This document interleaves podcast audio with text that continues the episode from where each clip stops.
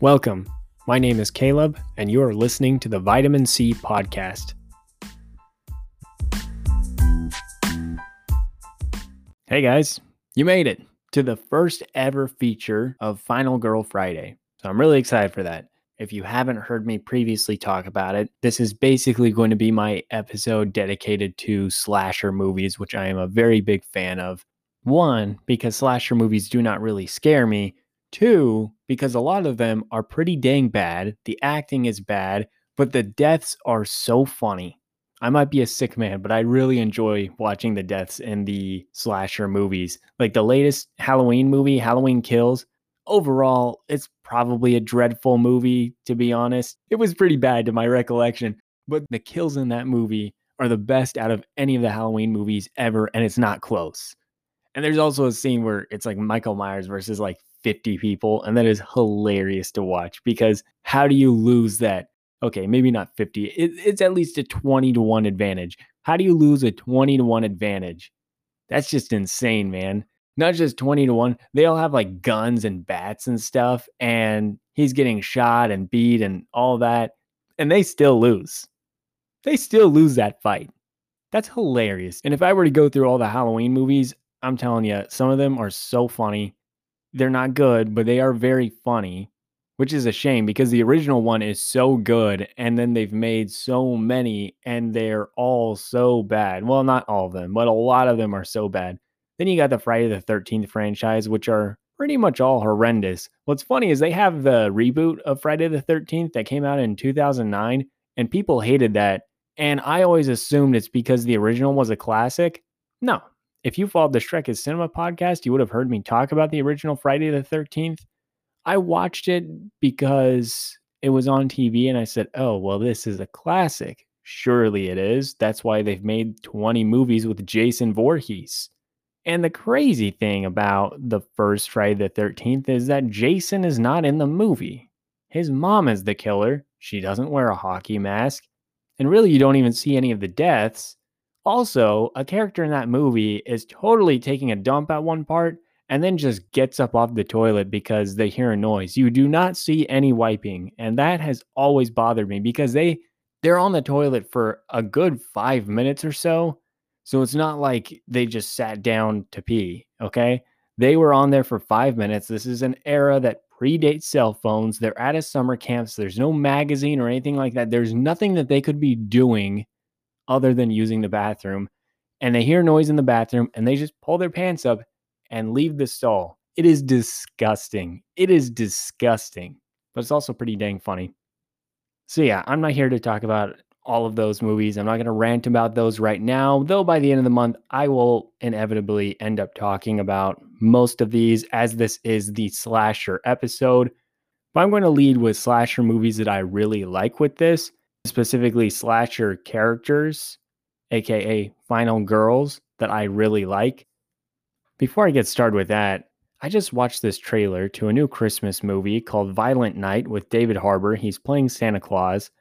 And this is completely unrelated to Halloween, obviously, but it's a John Wick style Santa Claus movie, which in this case, I think somebody is like some kid is kidnapped by mercenaries and Santa is going to save the kid and you just see Santa wrecking dudes in this trailer, just killing a bunch of people, which I can get behind that. That's fine. But the thing that takes me out of the movie already, and it takes me out of so many Christmas movies, is that the lead mercenary in the movie is saying, Who's doing all this? And someone says it's Santa Claus, and he says there's no such thing as Santa. And I just can't wrap my mind around that because okay, yeah, there is no such thing as Santa. Sorry to any five year olds who are listening to this podcast. He, he doesn't exist. But if you were in a world where Santa Claus did exist, how in the world could you not believe in him? You know what I mean? Like, gifts are under the tree every year. And you know, at this point, if you're living on your own, you're not living with your parents, you're still getting gifts under the tree. Who left them there? Was there a home invasion? Someone else left them there? At that point, it's got to be Santa Claus. If you are a parent and there's just gifts that appear under the tree every year, who do you think left them there? So that's why I never understand. And it takes me out of these movies where it's like, hey, I can get behind the guy in the in the sleigh with the flying reindeer and all that, I can get behind that. But I can't get behind people don't believe in Santa Claus in a world where this guy exists because it's like Polar Express. It makes no sense. His parents don't believe in Santa. How do you not? Your kid's getting presents every year that you know neither of you bought. Where'd they come from? Yeah, I don't get that. It takes me completely out of the movie. I can't get behind anything in the movie I can't get behind adults not believing in Santa in those movies. It's bonkers. I can understand the kids not believing in Santa because they say, surely this man in red coat does not exist. Surely it's our parents delivering these gifts, and this is all a farce. I can get behind that, but the parents, the adults, how do the adults not know? How could you not know? Anyway, aside from that, the movie actually looks pretty fun. It's kind of a funny concept. And so I'll probably check it out when it comes out. I think it hits theaters in December. Moving on from that, as it is Final Girl Friday, I believe I owe you guys an explanation as to what a final girl is. The final girl is a trope in horror films. It refers to the last girl or woman alive to confront the killer, ostensibly the one left to tell the story and traditionally this applies to slasher movies. So there have been plenty examples of final girls, and I don't want to talk about all the mainstream ones because just about everyone knows Laurie Strode from Halloween. One of the OG examples of the final girl, one of the very first. And not only was she one of the very first, there's also been a million movies that have spanned from her because she's in Halloween 1, she's in Halloween 2, she's in Halloween H20, she's in Halloween Resurrection, she's in Halloween 2018, she's in Halloween Kills, she's in Halloween Ends. At this point, they're just milking it with her character. I'm going to be completely honest. But part of it is that they made the first movie and it was really well liked. They made the second, it was not as well liked. And then they made the third, which was not a Michael Myers movie. It was called Halloween 3 Season of the Witch, and people didn't like that. So then they went back to Michael Myers, but they did it without Jamie Lee Curtis's character, Laurie Strode. And people didn't like that. They didn't like the movie after that. And so then they said, surely we must reboot and bring back Laurie Strode because that, that was the problem. So then you have these movies, Laurie Strode again and Michael Myers, and they're just very bad. Halloween H20 and Halloween Resurrection are very, very bad movies. And then they rebooted again in 2018 because they said, hey, let's be real. The first movie was the only one that really counts. And that's what we're going to roll with. Now we're going to make sequels to the first movie. We're keeping Laurie Strode as a legacy character. It's basically a requel, it's a reboot slash sequel. It's meant to reboot the franchise while keeping some of the legacy characters like Laurie Strode, and you see a few other characters from the original movie and that's what they did. And it was a good idea. It was a good enough reboot. And then the sequel to that kind of fell into the same trap that the original Halloween 2 did, where it just wasn't very good. And I think it focused on some of the wrong things that made the previous one interesting. But I digress because although those movies are a great example of the final girl trope, they are not the movie I plan to talk about today. Now, before I get into the movie that I selected to talk about today, I just want to preface this saying that I had a lot in mind and I debated as to which movies I wanted to talk about for this particular segment throughout the month. And this was one that I wanted to do, and I kind of wanted it to be my featured one probably at the end of the month because it is one of my personal favorites. But I concluded that I would be better off leading with this one because I rewatched it most recently out of all the ones I had debated and there are a few others I still want to watch and check off before I do the rest this month. So I figured that this was the most fresh in my mind, and I would be able to offer the most thoughts on this for the first segment of Final Girl Friday. So I stuck with this one. With that being said, the final girl movie that I selected for today is Ready or Not, which released in 2019. It is directed by Matt Bettinelli Olpin and Tyler Gillett who, as a matter of fact, are the directors of the latest Scream movie, which I was a very big fan of. And I'll probably talk about more when the next one comes out. I believe it's next March. I may be wrong on that one, but I'm a big fan of their work thus far. So, this movie at the time it came out was pretty under the radar. I remember seeing a couple ads for it, but I didn't really think much of it. All I knew is that there was a girl that gets married and the family is trying to kill her. And I didn't really know much more than that. And to be fair, the ads did a pretty good job because that is more or less what the movie is about. But there really is a lot to love about this movie, and that's why I chose this one to talk about, and that's why I love it so much. So, to paint the picture of this movie, it stars Samara Weaving, who plays the character Grace, who is marrying into this super rich family that she is really trying to gain the approval of because she gets the feeling right away that they do not like her. Now, Grace comes from not very much, is what it establishes. It never goes too deep into her past, but it makes it seem like she does not have a family of her own and that's why it is so important that she gets the approval of his family. His family, you figure out in the opening scene of the movie, is kind of crazy because the movie opens with two boys running through a house and one brother is hiding his other brother. And then out of nowhere, a guy runs in in a full wedding style tuxedo and he has an arrow in him and he's begging the kid to help him. The kid has a look of panic on his face, but then calls out to his family who rush in and take the groom as he screams and pleads for his life, and as his bride is in the background crying as they are doing so.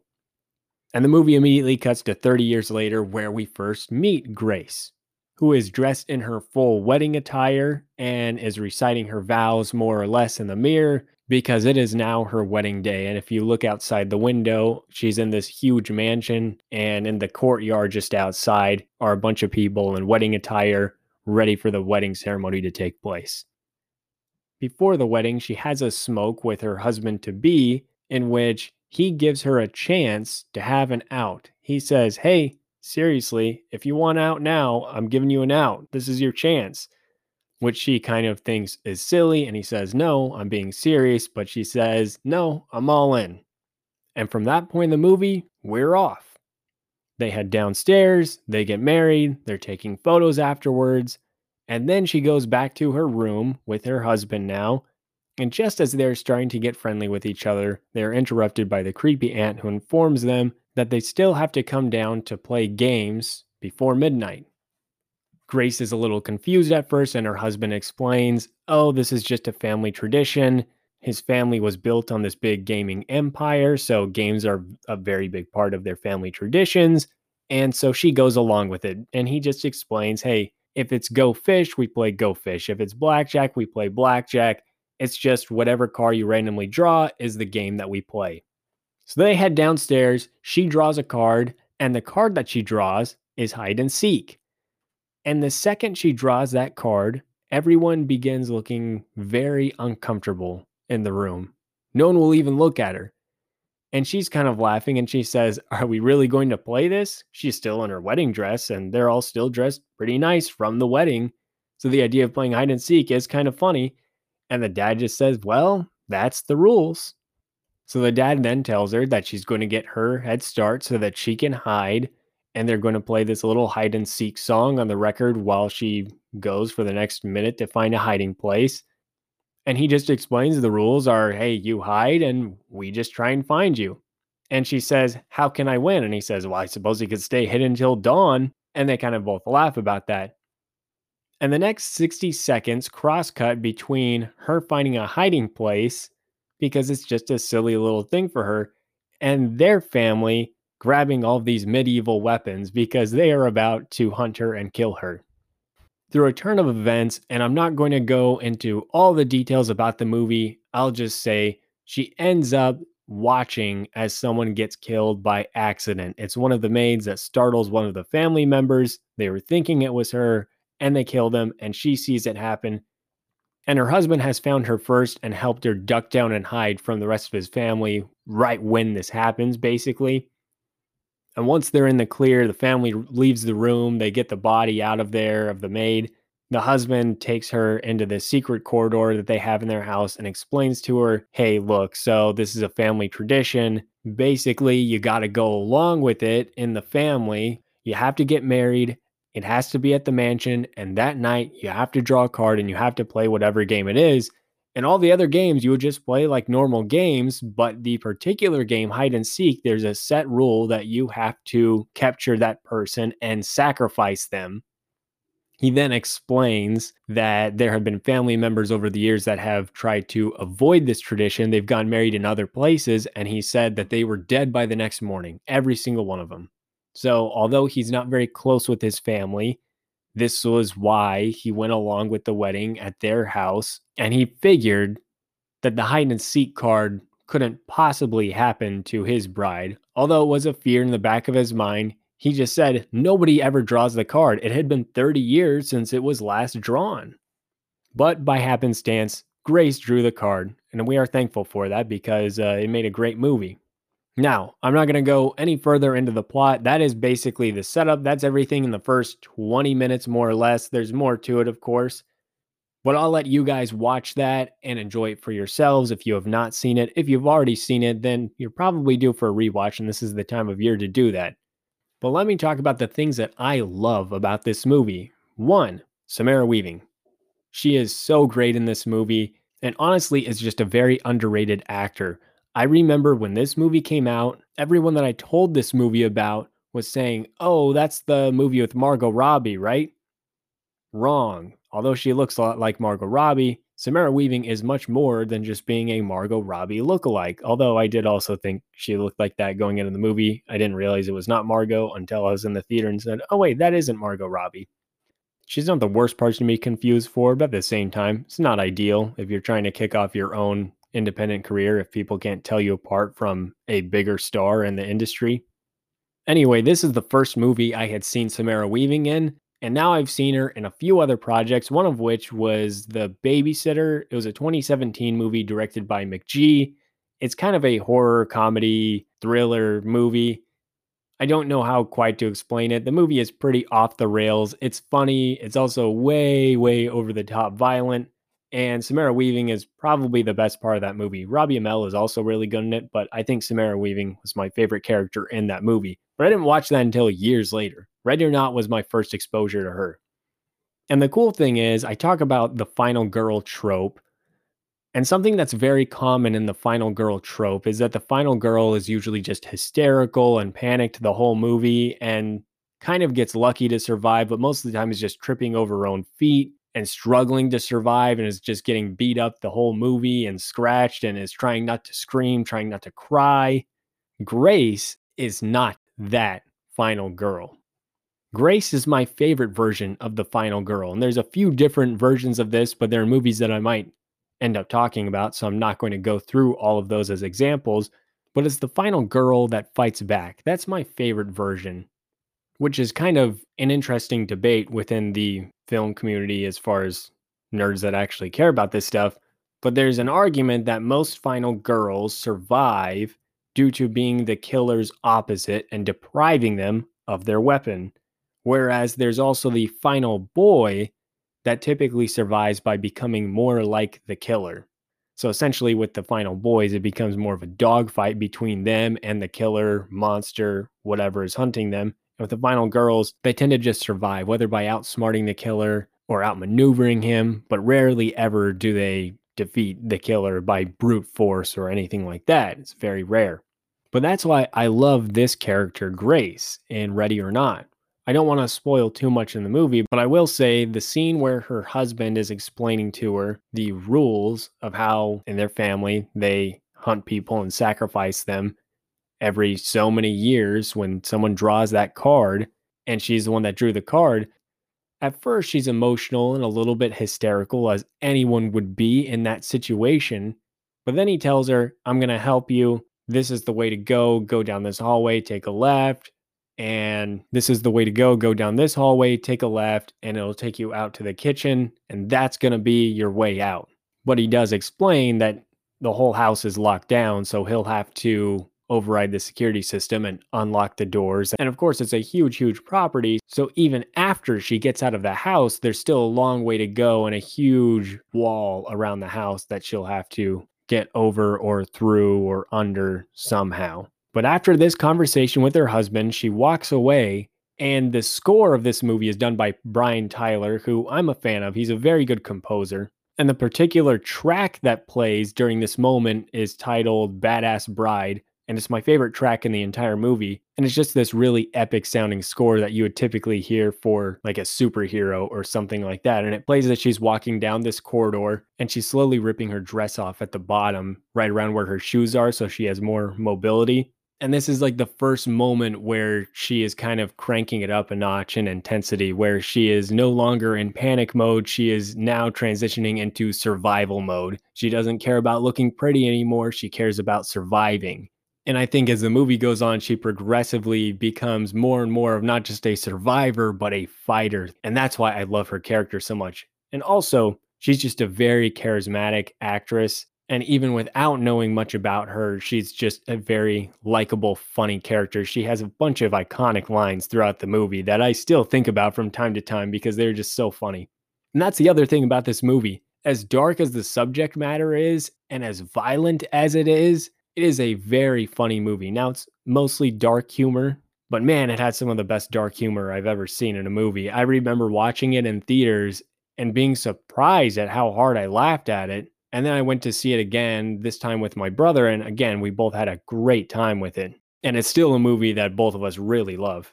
Now, one of my favorite parts of this movie is that they could have easily made it where Grace is just hunted by the whole family throughout the movie that she is just married into this crazy family and it's just her surviving the night. And it's nothing more than that. But instead, they give us a couple pretty compelling characters, and that is the two brothers in this movie, one being her husband and then her brother in law, Danny. Without going too deep into detail on the husband, I will just say he has an arc in the movie, and it's all about his relationship with his family. The brother Danny, on the other hand, is one of my favorite characters in all of slasher movies, if this were to count as a slasher, which I would argue that it would. Although there is no singular killer hunting down characters throughout the movie, there is plenty of carnage throughout the movie and someone being hunted, so therefore, I am counting it as a slasher. And if Samara Weaving is a final girl, which she is, then this movie is a slasher. But Adam Brody's character is a really, really likable character immediately you can tell that he is not all in with his family traditions. You can tell that he is carrying the weight of some of the things that he has seen and that he knows have been done within his family over the years. And because of that, he is not very proactive in trying to hunt Grace throughout the movie. He is very unhelpful to his family throughout the movie and becomes, as the movie goes on, very helpful to Grace his character is great because you can tell he believes that he is beyond redemption because of being caught up in all of his family affairs, but that doesn't stop him from trying to do the right thing when the moment comes. And that's something I really appreciate that Grace is not the only character in the movie. They could have easily made it and this is a mistake that many slasher movies make is if there's an ensemble of characters, they will just make it where there's one character and then a bunch of just two-dimensional characters and nobody really remembers those unless the one character of course is just fantastic and then they carry the whole movie. But that's something i really like about this one is that there are more characters than just grace. So because this is final girl friday i'll just wrap it up on the character grace. I really like her because one she delivers some iconic lines which is not always necessary for a final girl but it definitely adds some points two she does it all in a wedding dress, which is pretty dang impressive. Three, not only is she surviving throughout the movie, she is fighting, and I love that. Four, because the movie is well scored, she has really good music to go along with her. That's one thing that people love about the Halloween movies is Michael Myers has this iconic theme. There's nothing as iconic as that theme necessarily in this, but I do believe that the score accompanies her character really well and makes her even more awesome than she already is. And the final thing, and this is something I talked about with the final girl versus final boy. So there's this controversial thing around the final girl trope that some people argue it really diminishes the final girl, that's not always a positive label on a character. And that's due to the fact that many final girls at the end of the movie are rescued by men, whether it's their boyfriends, husbands, male friends, police officers, ambulance, whatever, usually they're bailed out at the end of the movie by men. They survive the whole time, and then there's a guy that comes in to bail them out. And there are people that believe that diminishes everything they did up to that point, that it became now a man is the hero of the movie when this girl just went through hell and back. I don't entirely agree with that conclusion, and I'll make my case why. I'll just say the entire point is that they survived. If a cop pulls up at the end and saves the character, it is because she survived all the way up to that point. She still did all of that. She doesn't have to kill the killer. She doesn't have to stoop to that level. Although I don't think there's anything wrong with killing killers personally. I think that's actually a pretty awesome thing. But it's not in most people's nature to do something like that, even when you're in survival mode. It's kind of the fight or flight thing. Some people are just not built to do that, and that's okay. And that's why I have no problem with, for example, at the end of 1978 Halloween, directed by John Carpenter, Jamie Lee Curtis, who I was talking all about at the beginning of this episode, is somewhat bailed out because Dr. Loomis shows up and Dr. Loomis is packing heat. And Dr. Loomis puts as many rounds in Michael Myers as he can, and Michael Myers falls out the window, and they assume that he's dead. And then, of course, he's gone at the end of the movie, so he's not really dead. But I don't think that there is anything wrong with that because the fact is, Jamie Lee Curtis's character still survived up until the point where help came. Because usually in slashers, they're essentially against an unstoppable force. It's very rare that they're just against some regular guy Many times it's a supernatural force or it's a group of people or it's someone that just has access to way more weapons than they could ever have access to, in which case it's not a fair fight. So for them to survive in the first place is impressive. So I don't think anyone coming in to bail them out the end, I wouldn't care what the gender was of the cop that came in to save them. I guess usually it's a male that shows up at the end, but traditionally, especially in older slasher movies, most police officers were men. And even today, most police officers are still men. So if emergency services show up, chances are there's going to be a guy there. So that's why I don't have a huge problem with it personally. But if I did, this would be the perfect movie for me. And again, without going too into detail, it's kind of a spoiler already that Grace is the final girl I'm discussing today because that implies that she survives to the end of the movie but I don't think that will ruin the movie when you watch it because there's still stuff you don't know how it will play out. And if she'll be able to make it out completely unscathed or if there will be any lasting consequences, you don't know that. So you still would have to watch the movie to know that. I will just say, yes, she is a final girl. She makes it to the end of the movie. But the thing that I like is when emergency services show up, like any final girl, she's covered in blood, her clothes are ripped up, but she's not frantically crying or screaming for help. She's actually sitting taking a puff of a cigarette because the job was finished. She did it. She survived. They're just showing up to the aftermath of what she just beat, which is funny because here she is, a beautiful girl, which is typically the case with most final girls. She's in a wedding dress, covered in blood, dress is ripped up, everything you would expect out of a final girl. But internally, she exemplifies everything of the final boy, becoming more like the killer to survive and defeat the killer. Because this movie very much becomes a dogfight between Grace and the family. And that is something that I really love about it. So, just a couple more things I want to say about it. I have already raved about Samara Weaving, but I'm going to rave about one more thing, and that's the fact that she is one of the best screamers in all of cinema. I know that sounds weird, kind of kinky. Get your mind out of the gutter though. I'm referring to her actual, genuine, primal scream that she gives in the third act of this movie. It was crazy. It's bone chilling. It is one of the best screams I've ever heard. Like that right there, that is acting. And when you watch this movie or when you rewatch this movie, you will know the part I'm talking about. It's impressive. And you will not be thinking, wow, Caleb, what a weirdo. Why are you paying attention to how women scream? No, no, no, no, no. Trust me, you'll know when you get there. You'll know that I'm right. And the very last thing about the movie is that it outros on a cover of an Elvis Presley song, which let me be clear, I'm not the biggest fan of Elvis. There are things that I would say about him that would get me censored on this particular platform. So I'm not going to say those things about him, but I'll just put it plainly I'm not a fan. However, he does have a few decent songs.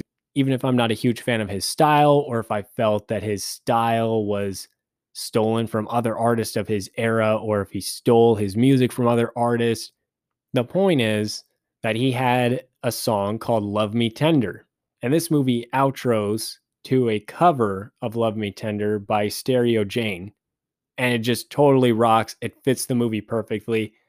There's so many horror movies, by the way, that when they cut to credits, sometimes it's like they're trying to be funny with the song they cut to credits to. Crawl, for example, is one of those.